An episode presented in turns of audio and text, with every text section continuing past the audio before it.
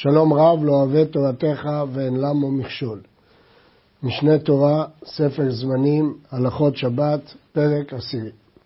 בפרק זה ממשיך הרמב"ם לעסוק בענייני המלאכות ותולדותיהן. בפרק זה נידונות שמונה מלאכות במלאכת כושר ואילך. הלכה א', הקושר קשר של קיימא והוא מעשה אומן חייב. כגון קשר הגמלים וקשר הספנים וקשרי רצועות מנהל וסנדל שקושרים הרצענים בשעת עשייתה, וכן כל כיוצא בזה. אבל הקושר קשר של קיימא ואינו מעשה אומן, פטור.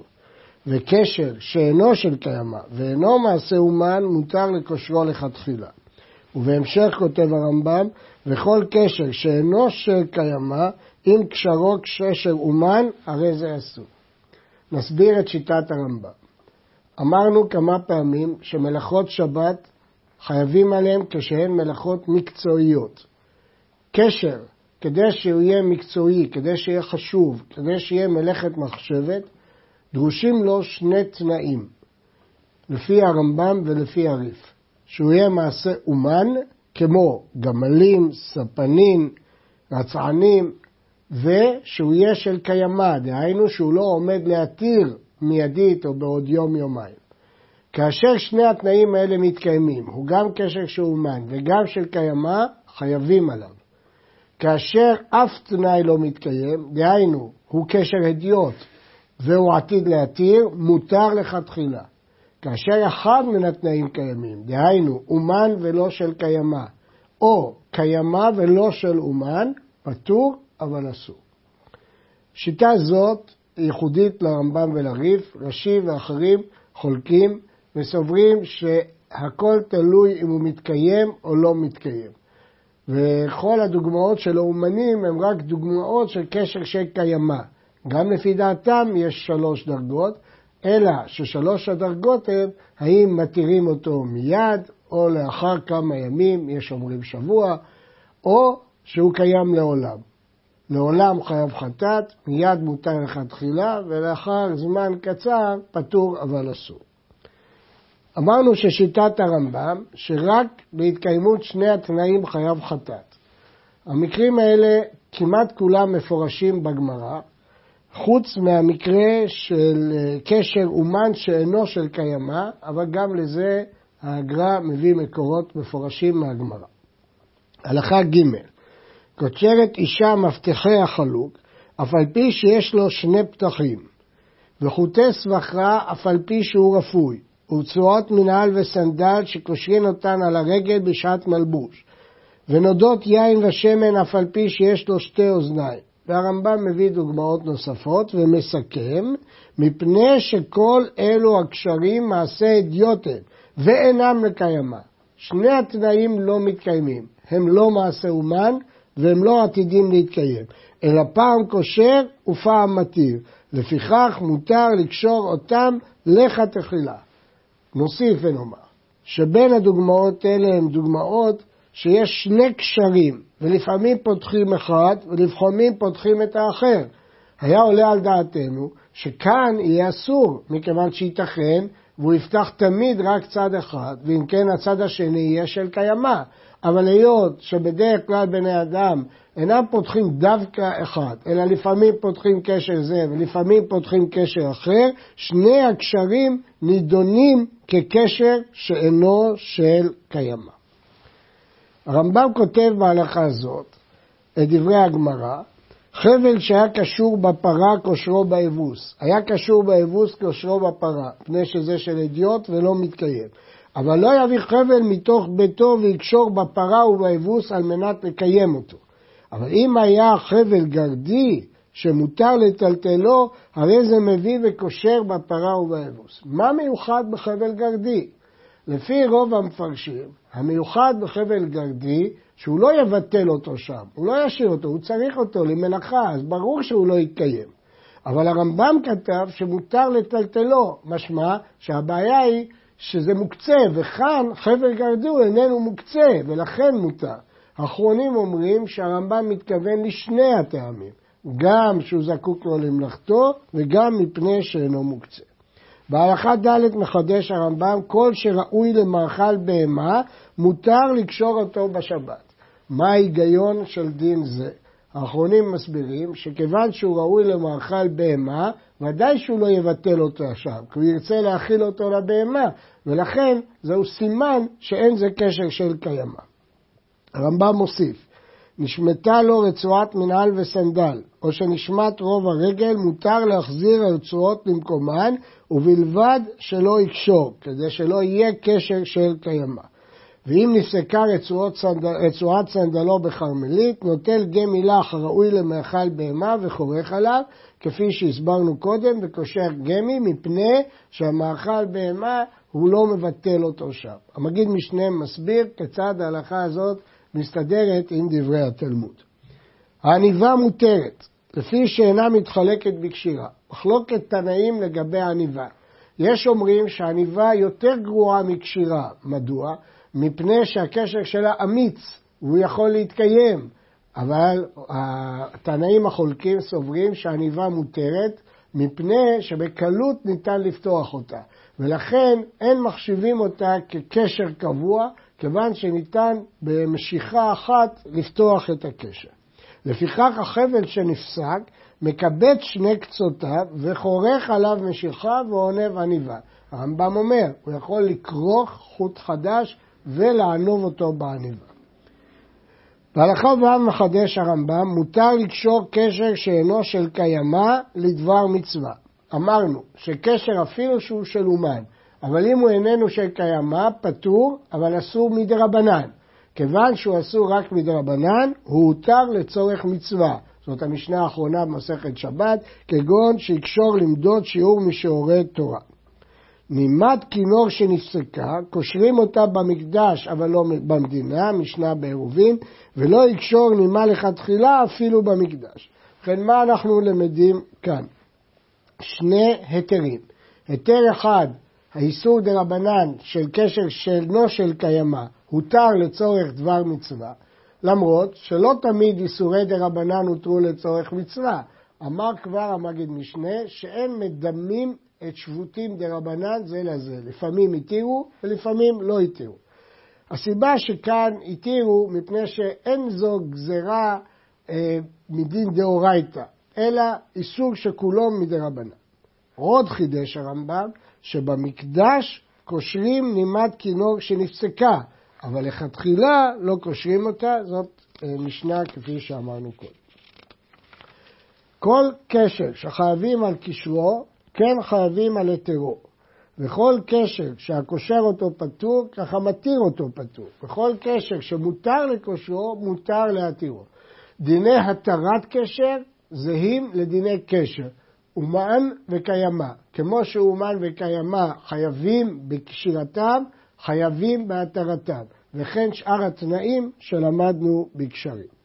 הפוטל חבלים, מעוצין או מחוטי צמר או מחוטי פשטן, הרי זה תולדת כושר וחייב.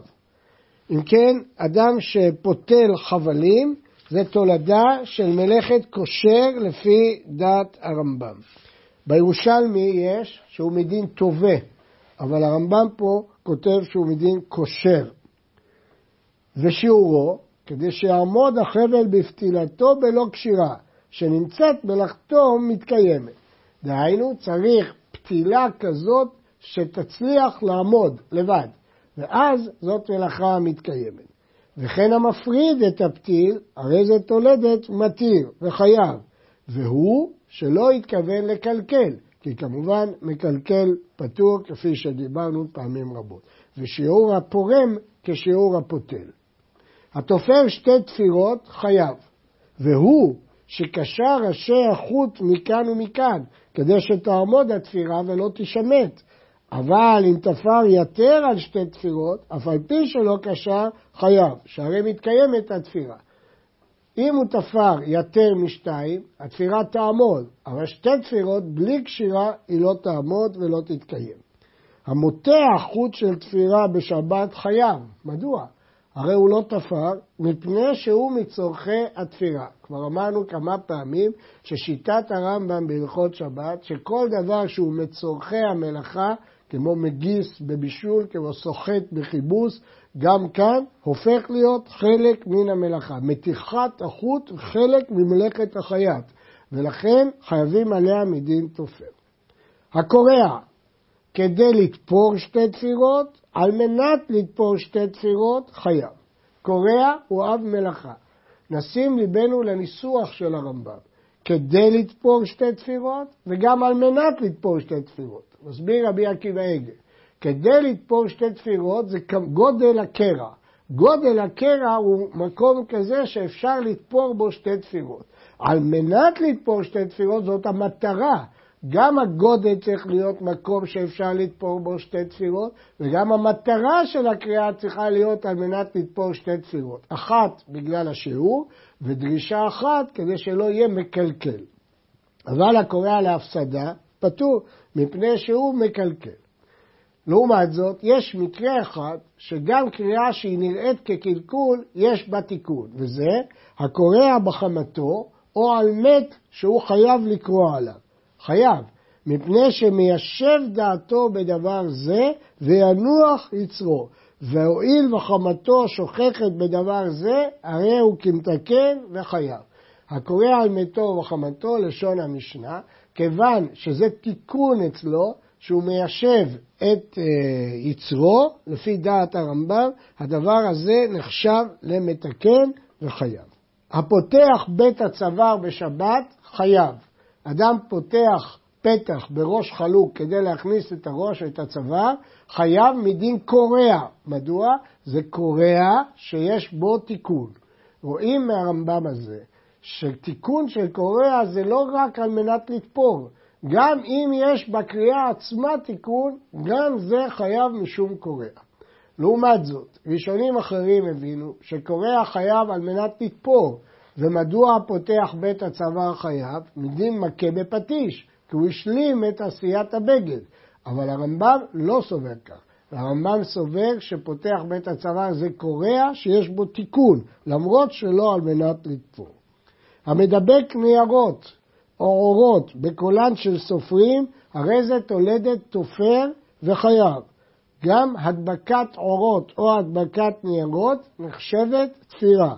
והמפרק ניירות דבוקים או אורות דבוקים, אם אין כוונתו לקלקול, הרי זה תולדת קורע. מכאן דנו אחרוני זמננו, מה הדין ממי שמדביק מה שנקרא ולקרום של חיתולים חד פעמיים וכדומה, האם הוא נקרא תופר, והאם המפריד אותם נקרא קורע, על פי ההלכה שהרמב"ם כתב כאן. הבונה כלשהו חייב. המשווה פני הקרקע בבית, כגון שהשפיל תל ומילא גיא, הרי זה בונה וחייב. יישור קרקע היא חלק ממלאכת הבנייה. אחד נתן את האבן ואחד נתן את הטיט, הנותן את הטיט חייב. ובנדבך העליון, אפילו העלה את האבן והניחה על גבי הטיט, חייב, שהרי אין מניחים עליה טיט, והבונה על גבי כלים פטור. הבונה על גבי כלים, הבניין הזה אין לו קיום, הוא פטור. אבל הבונה על גבי קרקע, חידש הרמב"ם, שאם אחד נתן אבן ואחד נתן טיט, הנותן את הטיט חייב, כי הוא המשלים את הבנייה. בלשון הגמרא משמע, שאם זה בשורה הראשונה, גם המצדד את האבן חייב, בלי טיט. ואכן הרמב"ם כתב את זה בהמשך, אבל לא מדין בונה, אלא מדין מכה בפטיש. אבל מי שנותן את הטיט חייב מדין בונה. בשורה האחרונה, הגבוהה ביותר של הבנייה, שלא תהיה עליה שום שורה נוספת, לפי הרמב"ם, חייב גם בלא טיט, וכך היא לשון הגמרא, שבנדבך העליון חייב. הרמב"ם חולק על הרמב"ם וסובר שמניח האבן בנדבך העליון פטור, הדבר תלוי בסוגיית הגמרא.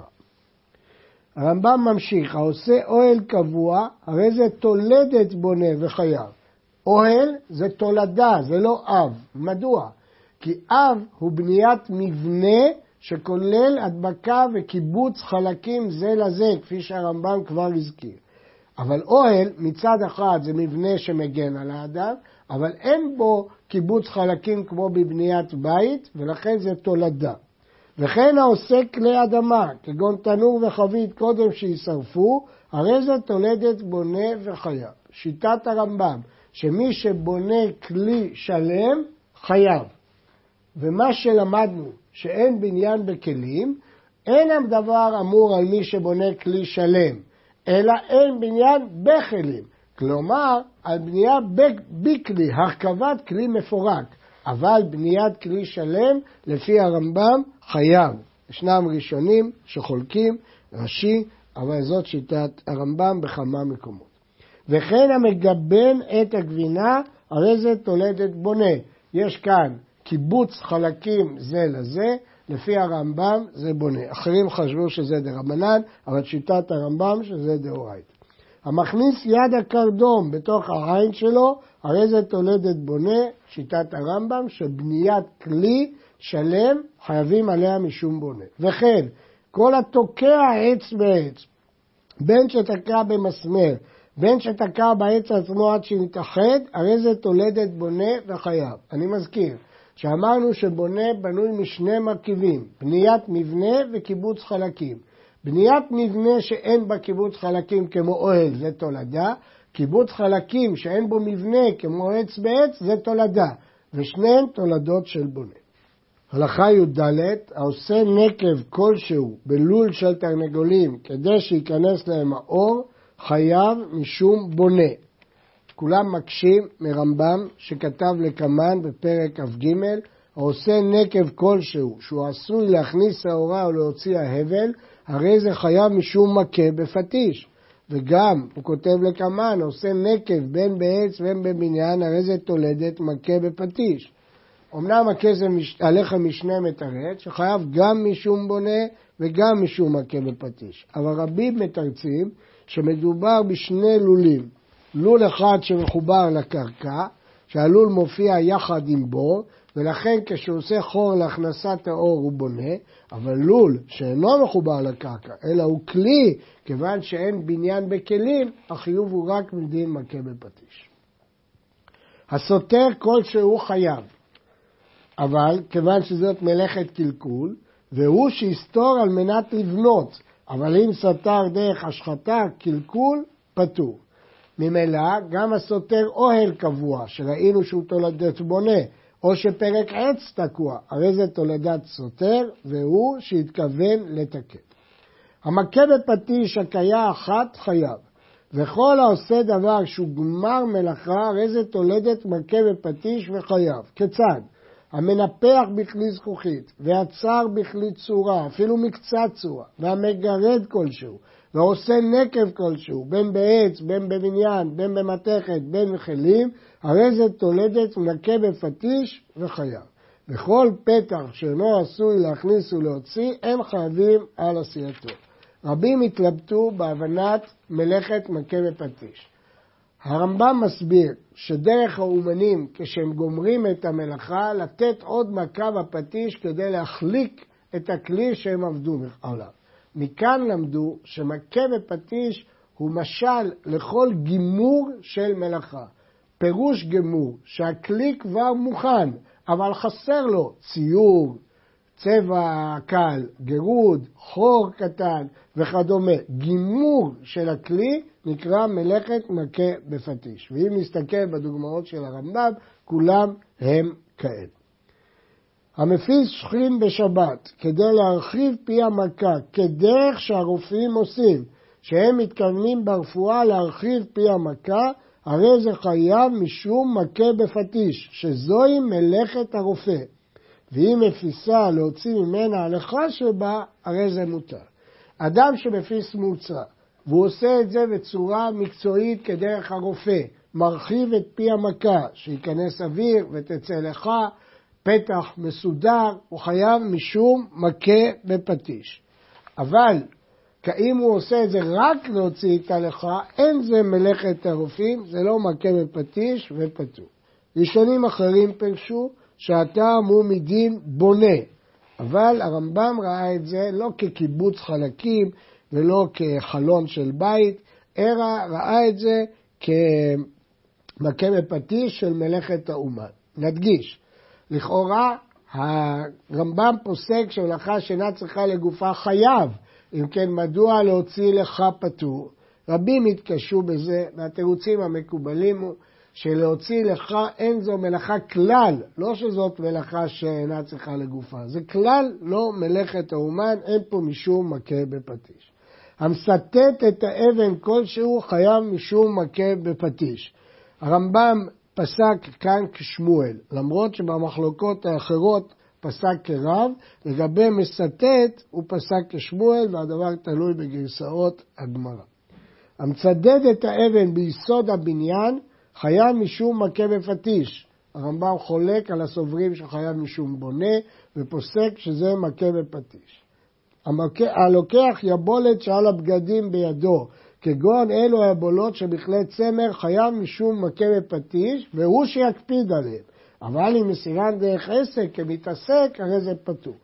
המנהל טלית חדשה שחורה כדי לנאותה ולהסיר הציוב הלבן הנתלה בה כדרך שאומנים עושים, לפני שהאומן מוסר החליפה ומנער את החוטים המיותרים שדבקו בה, חייב חטאת מדין מכה בפטיש, ואם אינו מקפיד, מותר. ראשונים אחרים הבינו שהחיוב כאן בטלית הוא מדין מכבס, מלבן, ולא מדין מכה בפטיש. מכאן עובר הרמב"ם למלאכת צידה. הגדרת צידה היא שלילת חירותו של בעל חי שדרך לצוד אותו. הצד דבר שדרך מינו לצוד אותו חייב, כגון חיה ועופות ודגים, והוא שיצוד אותם למקום שאינו מחוסר צידה, כלומר, שהוא כגון שרדף אחר צבי, עד שהכניסו לבית או לגינה או לחצר ונעל עליו. גם רדף וגם נעל. מכאן דייקו אחרונים, שאם הצבי היה בבית והוא רק היה נועל, ייתכן שזה לא מספיק להיקרא צידה. או שהפריח את העוף עד שהכניסו למגדל, או שלט דג מן הים בתוך ספל של מים, הרי זה חייב, כי הוא ניצוד.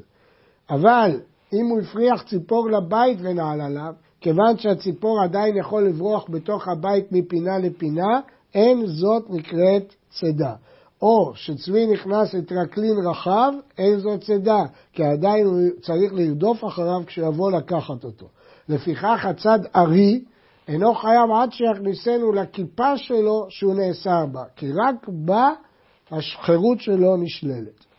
כל מקום שאם ירוץ יגיע לחיה בשחייה אחת, בהתכופפות אחת, או שיהיו הכתלים קרובים זה לזה עד שיפול צל שניהם לאמצע כאחד, הרי זה מקום קטן. ואם הבריח הצבי וכיוצא בו לתוכו חייב, מקום שהוא גדול מזה, פטור. הרמב"ם כותב את הגדרות הגמרא לגבי מה נקרא ביבר קטן. שמונה שרצים האמורים בתורה, וגם שקצים מרמסים אחרים שיש במינם צידה, מי שצד אותם, בין לצורך, בין שלא לצורך, חייב. מדוע? כי הרמב"ם לשיטתו שמלאכה שאינה צריכה לגופה, חייב. אפילו נוצד את הישן ואת הסומך חייב. מדוע? כי גם כשהוא ישן, עדיין אי אפשר לתפוס אותו בלי שהוא יברח. הגמרא אומרת את זה על צבי, ויש שפרשו שזה דווקא צבי, כמו שרמזו חז"ל על הפסוק בשיר השירים, דומה דודי לצבי, שהוא קצת ישן וקצת לא ישן, שגם בגלות הקדוש ברוך הוא משגיח עלינו. לכן גם אם הצבי נראה כישן, הוא עדיין לא ניצוד. המשלח כלבים כדי שיצודו, וברח הצבי מפני הכלב, והוא היה רודף אחר הצבי, או שעמד בפניו והבהילו עד שהגיע הכלב ותפס, הרי זאת תולדת הצד וחייו. חידש הרמב"ם שאדם שצד צבי יחד עם כלב, כפי שנהגו הציידים לעשות, חייב, למרות שיש לו שותף בצידה הזאת, הכלב, אבל שכיוון שכך דרך הצידה, שהוא, הצבי בורח מהכלב, והוא חוסם אותו, או הוא מסייע לו, או מבהיל אותו עד שהכלב תופס אותו, הוא נחשב לצד באמצעות הכלב, אבל האיש הוא הצד. צבי שנכנס לבית ונעל אחד בפניו, חייב. למרות שהוא לא הכניס אותו לבית, אלא רק נעל בפניו. אני מזכיר שקודם למדנו רדף אחריו ונעל, ופה רק נעל. אבל אם אין אחד יכול לנעול, ונעלו שניים, חייבים גם שניים, כי זה לא יכול וזה לא יכול. אבל אם כל אחד יכול לנעול לבד, ושניים ינעלו, זה שניים שעשה הוא, שפטורים כפי שלמד. ישב אחד על הפתח ולא מילאו, הוא לא צד. ישב השני ומילאו, השני חייב, כי השני צד. אבל אם ישב הראשון ומילאו, כלומר הראשון צד, ובא השני וישב בצידו, ואחר כך עמד הראשון והלך לו, הראשון חייב, והשני לא עשה כלום. מדוע? הרי עכשיו השני צד, כי הוא לא עשה מעשה צידה. בשעה שהוא התיישב, הצבי כבר היה ניצוד, אלא שעכשיו אין לו חיוב לקום כדי לשחרר את הצבי. הצידה נעשית ממילא, הוא לא עושה פעולת צידה. הלמה זה דומה? לנועל ביתו לשומרו, ונמצא צבי שמור בתוכו שלא עשה כלום. הדוגמה הזאת היא דוגמה של המשנה, ורבים התלבטו מה הקשר בין המשל לנמשל. פה הוא נועל את הבית, אמנם לשומרו, אבל הוא נועל את הבית. מה שאין כן במקרה הקודם, שהאדם שהתיישב אחרי האיש הראשון לא עשה שום פעולת צידה, רק אחר שקם הראשון והלך נמצא הצבי ניצוד ממילא. הצד צבי זקן או חיגר או חולה או קטן פטור, כי כל אלה כבר ניצודים, הם לא יכולים לברוח. המפרק בהמה חייב העוף מן המצודה, פטור. הצד חייב העוף שברשותו, פטור, כיוון שהם כבר ניצודים, אין צורך לרדוף אחריהם.